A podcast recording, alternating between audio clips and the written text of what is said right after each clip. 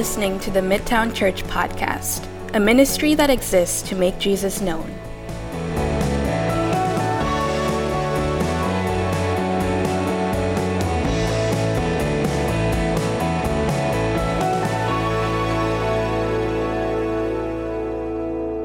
Good morning, everybody. We're continuing on in our series, Honest to God, a summer prayer series. And so please take your Bibles out, turn with me to Luke chapter 18. We're looking at verses 1 to 8 today. One of my favorite, favorite texts in all of the Gospels, a parable of Jesus. Let's read it together. I'll press pause and pray, and then we'll start walking through it.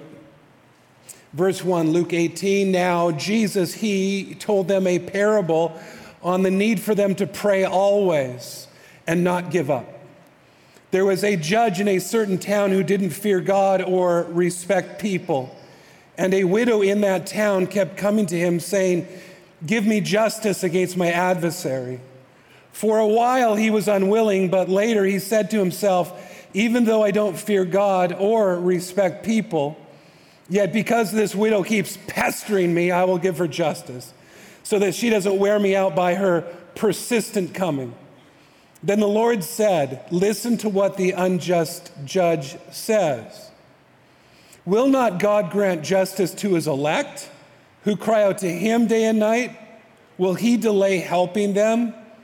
I tell you that he will swiftly grant them justice. Nevertheless, when the Son of Man comes, will he find faith on earth? Let's pray together. Uh, Father, this is your word given to us, breathed out by the Spirit of God, infallible, inerrant, authoritative, um, sweet and beautiful and powerful enough to thoroughly equip us, teach us, change us, edify us. So we come humbly to it today and ask that your spirit, by way of the word that he inspired, would be well received, that we would have ears to hear. Please shine into dark places, and may we be people on the other side who respond in ways that you call us to respond to today for the glory of your name. And I pray for these things in Jesus, your name. Amen. Uh, when I was in grade 12, thousand years ago, when I was in grade 12, I took a geometry class. Um, geometry was the class non math guys took in grade 12. You know what I mean? All the rugby guys took geometry.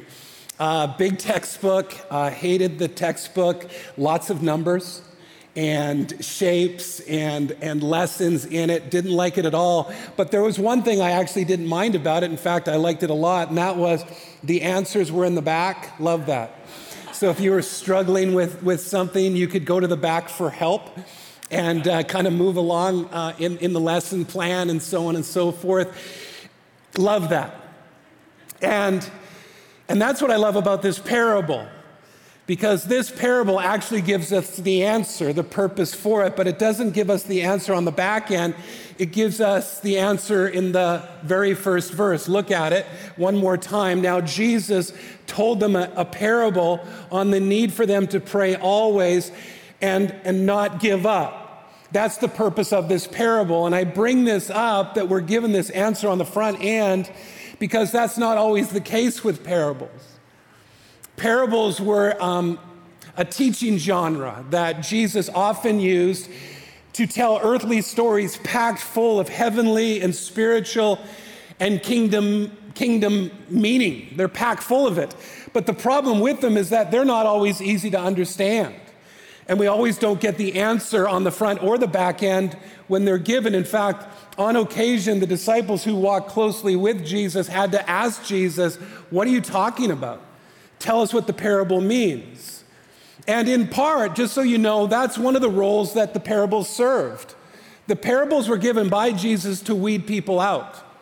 He had big crowds following him. He taught often in parables to weed out those people who weren't really with him, in fact, opposed him. Because parables call us to ask questions and dig deep and reflect and things like that. And Not everyone was willing to do that. Matthew actually records Jesus saying this about parables. You can read this behind me. Jesus says, That is why I speak to them in parables, those who are resisting me, because looking they do not see, and hearing they do not listen or understand. Why? Because they didn't want to. Parables also brought shock value. In our culture, some of that shock has worn off, but they shock people all the time when they listen to Jesus give them, and they were meant to. They were meant to shock the listener because the ministry of God by way of Jesus is meant to shock us. Let me explain why it was so shocking then and why it's not as shocking today.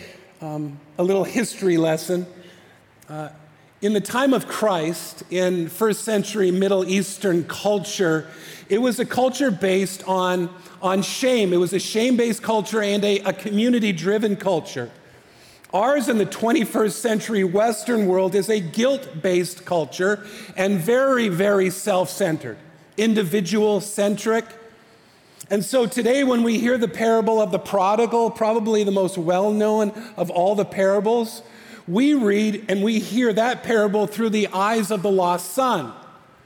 But in the time of Jesus, that parable isn't meant to be about the son alone. We know that, but not even first and foremost. It's, it's not wrong listening to that parable through the eyes of the lost son, but most of all, that's a parable that's meant to paint a picture of, of the father who, who, despite the shame, great shame that the son brought to him, what does Jesus tell us about the Father?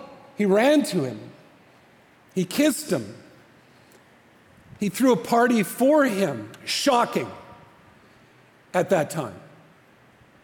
In a parable that follows immediately after our text in Luke 18, the parable of the Pharisee and the tax collector, when Jesus says there that the tax collector went home justified, and not the Pharisee who fasts twice a week and gives a tenth of everything he has and, and lives a life of piousness? Shocking. And the Samaritan, of all people, proved to be the neighbor and not the priest and not the Levite? Are you kidding me? At that time, shocking. And that's the point. Because the grace and the sweetness and the radicalness of God towards us through his son Jesus is meant to shock us. This parable in Luke 18 is meant to shock us too. But what it isn't is hard to figure out because, as I've said, as we've already pointed out, the purpose for it is given on the front end. This parable is meant to encourage us to pray always and not give up. But why was it given? Well, the answer, obviously, is because it is tempting to give up. It's, it's tempting not to not only pray always, but to give up, to give up on praying. That's why it's given. Uh, two weeks ago, when we kicked off this series, I, I gave us, offered seven causes for prayerlessness. If you were here, you may remember that self reliance, apathy, guilt, anger at God, faithlessness. And because we just don't know how to pray, busyness as well. Let me add a couple of more that this parable hints at if you like taking notes. Here, taking notes. Here's the first unanswered prayer. Unanswered prayer is a cause, another cause for prayerlessness. To use the language of this parable, we, we've pester, pestered God again and again and again, and still nothing. And this is for praying in some of us in our practice of prayer for some very big things,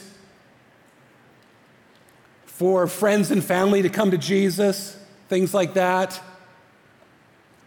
for friends or family to be healed from disease, for friends or family to deepen in their relationship with Jesus. I've known singles who have been praying for years and years and years to find a spouse. I've known parent, not parents, but couples have been praying years and years to have a baby, and still nothing, it seems.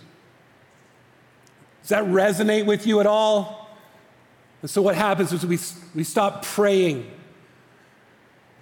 So unanswered prayer is another cause for prayerlessness. A second cause that this parable hints at is, is because we view God as being like the judge in this parable. To put it another way, image of God problems cause us not to pray. Or to bring it even closer to home, father issues or parental issues cause us not to pray. Jesus calls us to pray in the Lord's Prayer to our Father in heaven, and for some, more than we probably think, this creates issues, and for all sorts of reasons. Some of you may know the name James Houston. Uh, James Houston was one of the founders, along with J.I. Packer of Regent College. He's written many, many, many books on the spiritual disciplines. He's in his 90s now. He's still writing, lives in Kits in a high rise there. Last year, I had a chance to meet with him several times. When we first met in his, in his apartment, he began by asking about my upbringing. What's my relationship with my parents like? How, how do I view them? How do you think they see you? I thought it was a waste of time, to be honest with you. I wanted to talk about something else, but he kept on pressing in on me, saying that until I came to a place where I understood that relationship, grasped the nuance of it, how it affected me, it would bleed into how I relate with my Heavenly Father. I was skeptical, but I no longer am. He brought up a hero of mine in the faith. You would know his name if I told it to you. He's an author of many books, a seminary prof. He pastored in a couple prominent churches, both here and, and in other places too. I've, I've spent time with him. He's meant a lot to me. He, he's a rock star in, in the Christian world. But Dr. Houston said of him, however, that he had never dealt with the fact that his dad wanted him to be a scientist and not a pastor. And and he's lived his whole life feeling like he's let his father down in spite of this, the success that he's had. And that feeling towards his father is something, even to this age and day, he's fought with his heavenly father too. This affected this. But I don't think he's alone. I think this is true for many of us. Some of us were raised by parents who gave us everything we asked for too scared to say no. If you don't think that will affect your prayer life, dig a little deeper. Others were raised by parents who only showed exasperation when we came to them. They rolled their eyes, they groaned at every request. Some were absent, some were abusive, some were critical, some were overly demanding, expecting perfection from you. Or on the flip side, overly protective, doting parents, fearful parents, parents who found their identity in you. That's a tough burden to carry. Some of us were raised by parents who pushed us hard to be self sufficient and only rewarded us when we did well and always punished us when we didn't. In other words, grace was always earned and never freely given. For some, discipline was never a thing. Discipline was seen as unloving. So when you hear about the Father disciplining those he loves, it's problematic for you. I could go on. My point is our experiences on earth, good, bad, or otherwise, especially those in familial relationships that we have, affect us. And they affect how we view our Father in heaven and our relationship with Him and can cause us to not pray or, at the very least, affect our expectations of prayer. Before addressing how we fight against the temptation to not pray, let's, let's unpack the parable itself, okay? So put your beautiful eyes back in the text. The first thing that we need to see in these eight verses is the huge contrast between the two players in it. There are two players on the front end. The first is a judge. A judge who, Jesus says in verse 2, who didn't fear God or respect people, meaning he's not a nice judge. Jesus also says later that he's an unjust judge. But it's good to be a judge, though, isn't it? It's good to be a judge, even then and today. I mean, judges, when they walk into a courtroom, everybody is told to rise. Here comes the judge, right? Judges are called Your Honor. Judges wear robes and they have gavels and they say overruled and they make verdicts. That's the judge. It's good to be a judge, even an unjust judge. It's good to be a judge. Good gig. Widows, that's the second player. Widows, it's hard to be a widow today, let alone, let alone then. Having lost a spouse, most likely later in life, no longer financially liquid, perhaps as you once were. Maybe your kids are living far away. It's hard to be a widow, hard to be a widower. At the time of Jesus, when women were viewed as second class citizens with no welfare state to speak of, multiply that difficulty exponentially. There's a reason why the Bible, from beginning to end, calls God's people to take care of the widow and the orphan because no one else would. God has a very, very big soft spot in his heart towards widows. But doesn't mean they didn't have great difficulty. Women weren't allowed at the time in courtrooms by themselves. You had to have a man stand with you, a husband, for example. This woman had none of that. And so, if we understand, historically speaking, what it was like to be a widow at the time of Christ, more than likely she was destitute and poor. She had no mediation that Jesus speaks of here, and was calling on an unjust judge who didn't want to help. I mean, it's an impossible t- position to be in, and yet, here's what's great about this widow you gotta love her chutzpah, right? I mean, she's fantastic. I mean, it tells us that she keeps on going back. Verse 3 kept, kept coming to the judge, going back to the judge, saying, Give me justice against my adversary.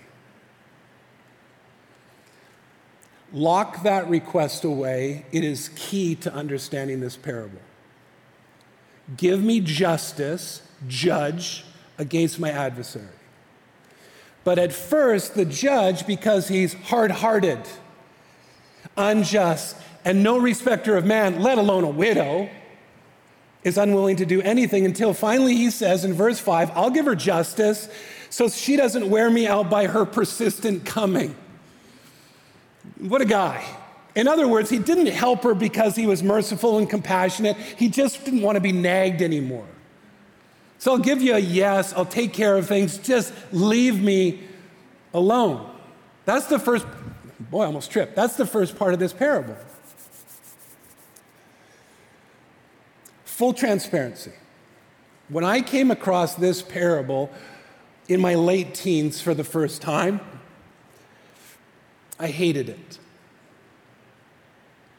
My thought was if, if this is how I'm to view prayer,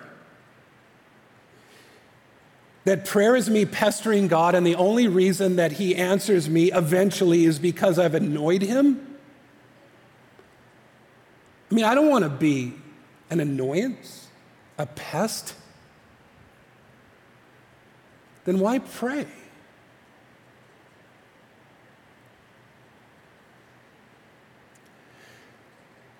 But is that the image this parable is meant to convey? The answer is no. But a little bit yes. A little bit yes, because at times prayer can seem like this, can't it? Like all we're doing is pestering a God who has no time for us. And that's why it's tempting to give up, so we give up. So, yes, in that way.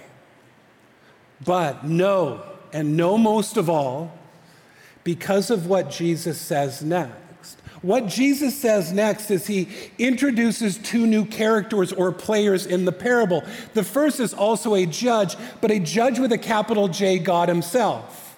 He is meant to be a contrast to the first judge, where the first judge was unjust, no respecter of people, godless.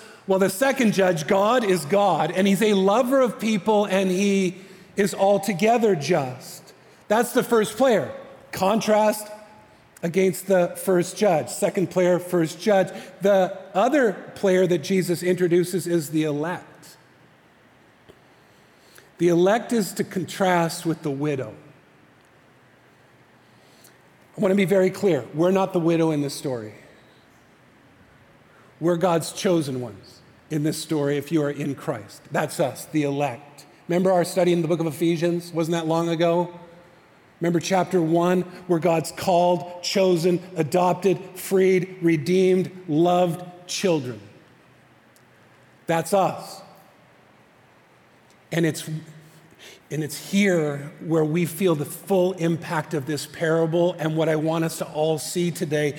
What Jesus is saying is that if an evil, unjust, godless, earthly judge will give justice to someone who is considered the lowest of the classes at the time, then how much more will a loving, compassionate, kind, merciful, just God come to the help of his children.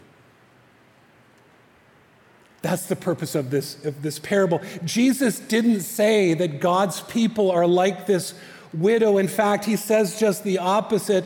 And therefore, we should be encouraged to pray. Jesus is working from the lesser to the greater.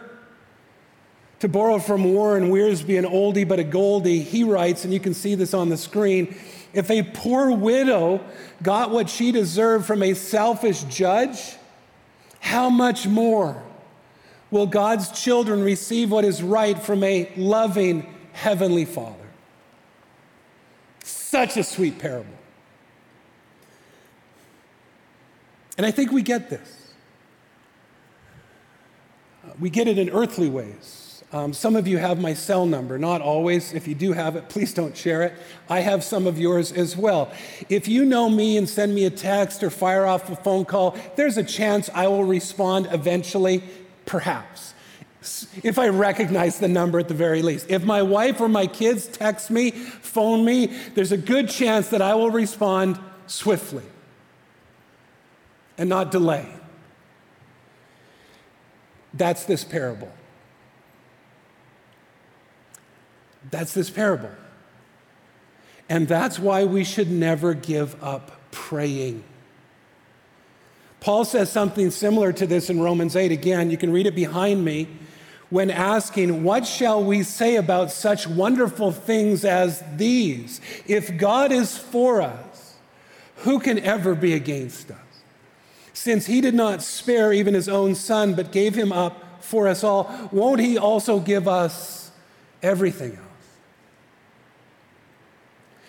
Are you hearing this? Is this word finding good soil this morning? Are you hearing this? God is not an evil judge. He's a loving Heavenly Father who we don't have to pester, but we're invited to draw close to. Our Heavenly Father is ready to take our call, never busy, never interrupted.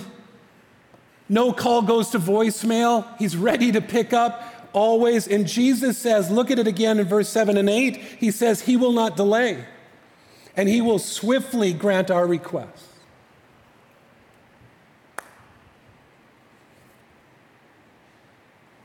He won't delay. He'll swiftly grant our requests. How can Jesus say that? Because on the front end, didn't I say, we've been praying for some things for decades? So, Jesus, what are you talking about, man?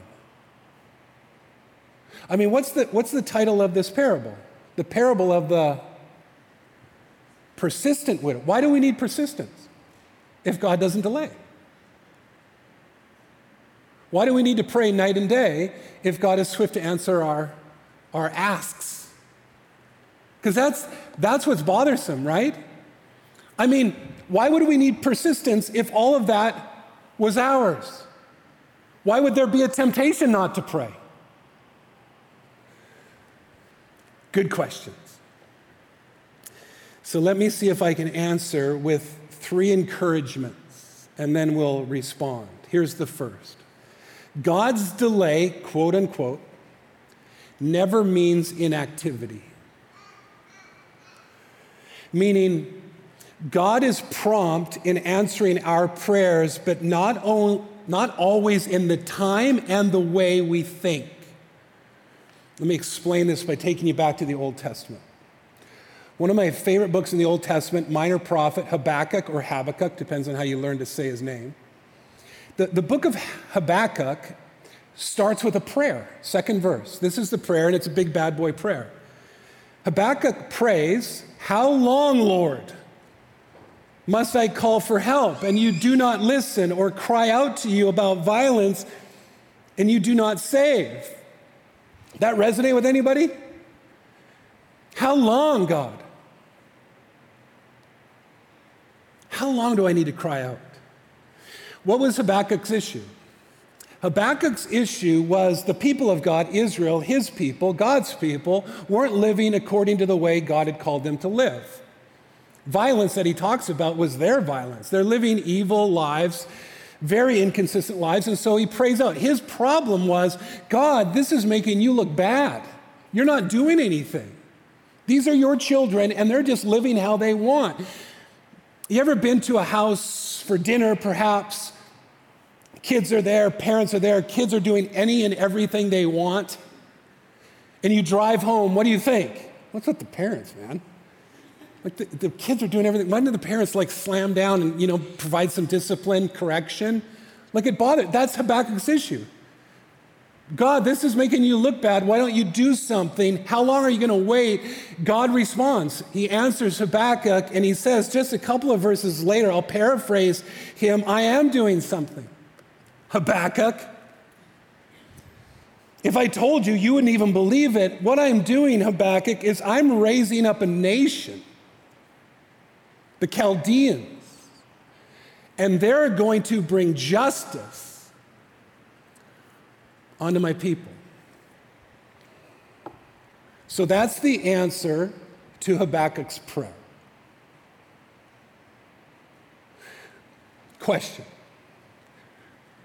when did God begin raising up the Chaldeans? I mean, he was raising up a nation to serve as his justice arm. Well, the answer is he began raising up the Chaldeans 20 years before the cry of Habakkuk. God began answering Habakkuk's prayer two decades before Habakkuk prayed. Meaning, not only did God not delay in answering his prayer, he preempted it. The book ends, very interestingly, the book ends with Habakkuk waiting, trusting, believing that God wasn't not only doing nothing, but weaving a tapestry creating a mosaic in his way, in his time. The book ends with Habakkuk waiting on a God, on God who had already been working for 20 years.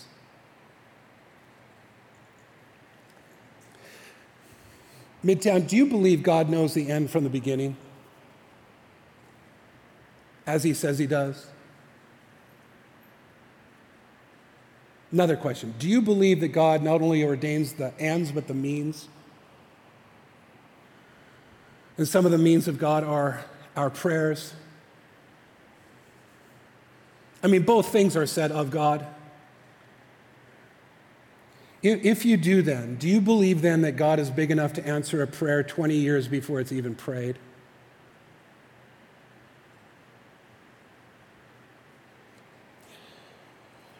of his Father, Jesus said, He is always working and He's working until now. He, he, never, he never delays in answering our prayers, He never does. He is always swift to answer our prayers. In fact, He may have begun answering prayers now that you won't utter for decades.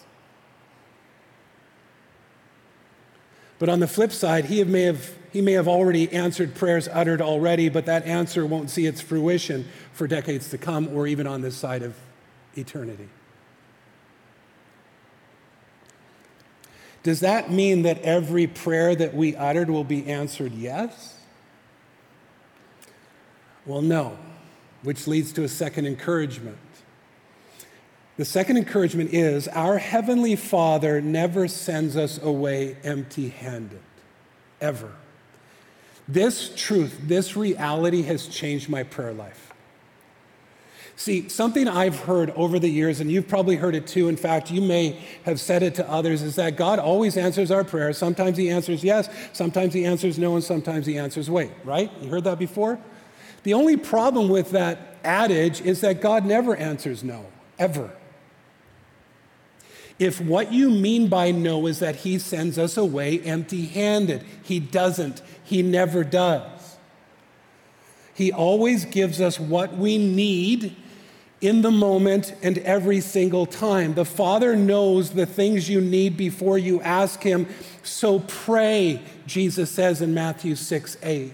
That He knows what we need should give us great encouragement because, as I've said on Wednesday nights, the last couple of Wednesdays, when we gather for prayer, is that we don't always know what we need. But God does. Yeah, we have wants, but we see in this life, here in this little pocket, God knows what we need. He knows what we need right now in this moment, and He will always give us what we need every single time. He will never hold back.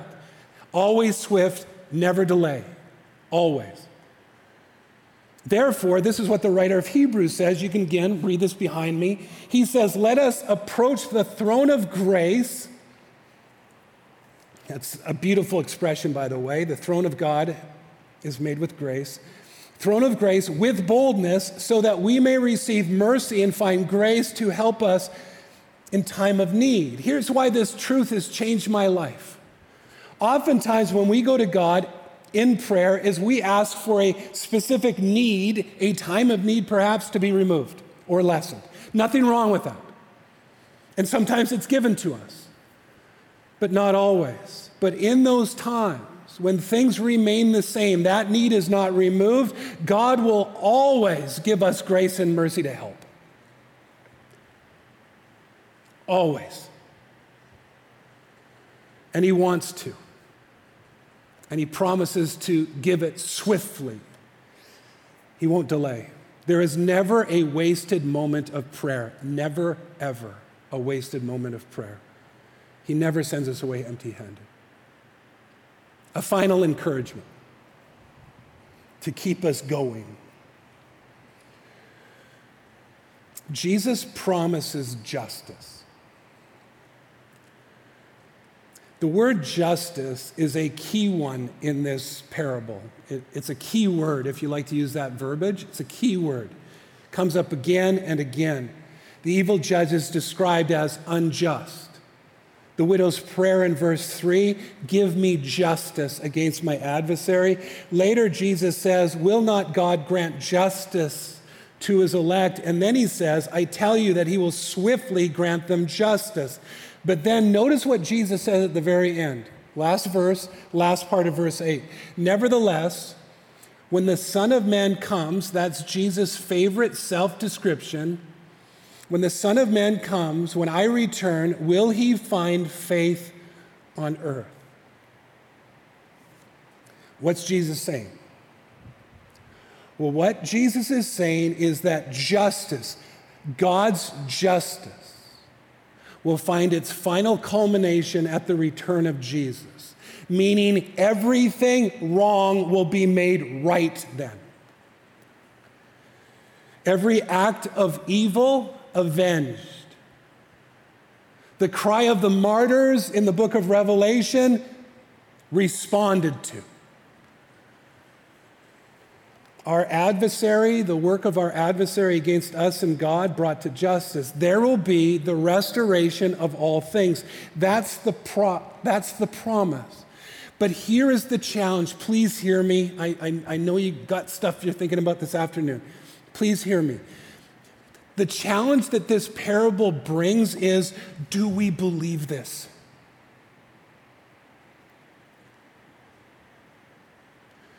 Do we believe this?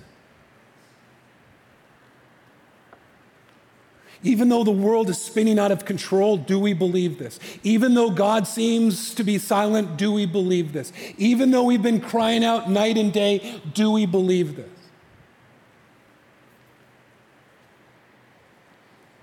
And, if we do, will we persist like the widow so that at Jesus' coming, he will find faith being expressed in our practice of prayer?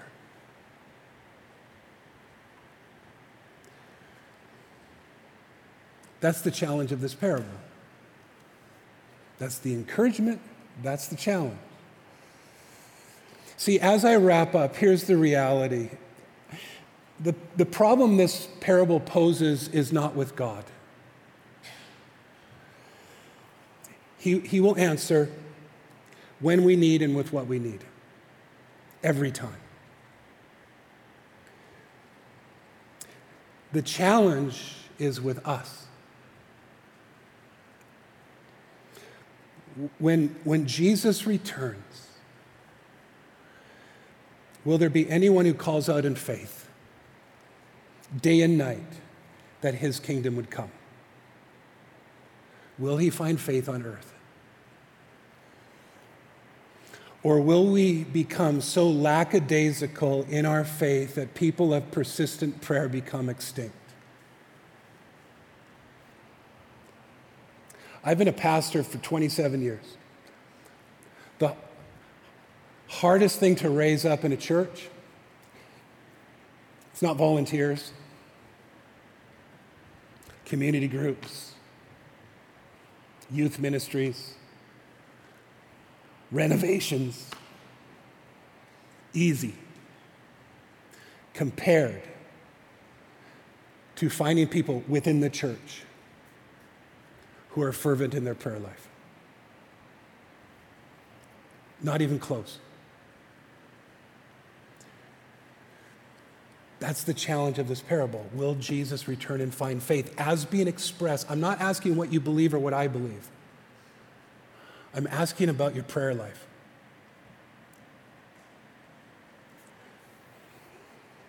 I'm asking about my prayer life. As Jesus says just a few chapters earlier, and I'll end with one last te- text, this text in Luke 12 Blessed will be those servants the master finds alert when he comes. Truly, I tell you, he, he will get ready, have them recline at the table, then come and serve them. It's going to be great. If he comes in the middle of the night or even near dawn and finds them alert, blessed are those servants. That's the parable. I have a confession to make, though, as I close. I lied earlier to you. I, I, I, told a big fib earlier in this message. I said that we're not the widow in this parable. It's not quite true. We are, we are obviously to take our cues from her in her example of persistence. So we're to be like her in that way. But in so many ways, we're not her at all. At least not anymore for those of us who are in Christ. Because we no longer stand poor and destitute anymore, but we are heirs of heavenly wealth and a glorious inheritance. And we no longer stand alone, do we? We have a counselor of all things in us. We have a mediator with us both who intercede on our behalf. We're not alone. And we no longer stand in a courtroom, do we? Where do we stand? We stand in a throne room. Not only not guilty, declared innocent. No more condemnation for those who are in Christ Jesus. And we, we don't stand before a judge who doesn't want to hear us, but a sympathetic high priest who invites us to approach him boldly and ask for whatever we need. And for those reasons, if you just remember this last portion, Midtown, for those reasons, don't give up. Don't give up. Keep on praying. Keep on praying. Let me pray. Join me in prayer.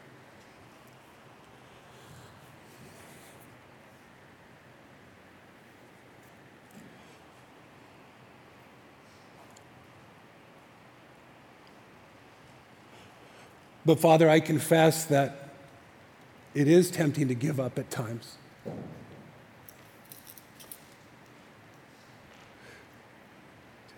So help us. Jesus, as our sympathetic high priest, help us in our weaknesses. Help us. And I pray against our evil enemy that likes to dupe us into thinking that you get tired to hear from us, especially about our weaknesses. Jesus, your it's our weaknesses that prompt your sympathy. So help us in our weaknesses. Help us to be a praying people. Help us to be a people of faith expressed in our prayers, individually and corporately. Help us.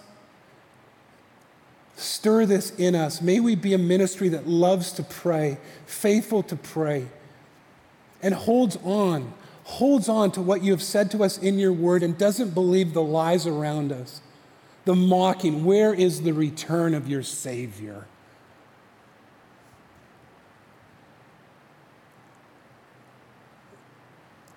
In contrast, we want to pray, Father, that your kingdom come on earth as it is in heaven. Your will be done on earth as it is in heaven. Come. Come, please. And I pray for these things in Jesus' name. Amen.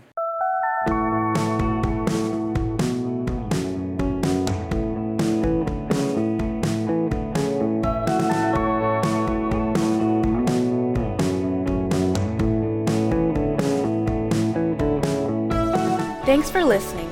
For more information about Midtown, please go to mtownchurch.ca.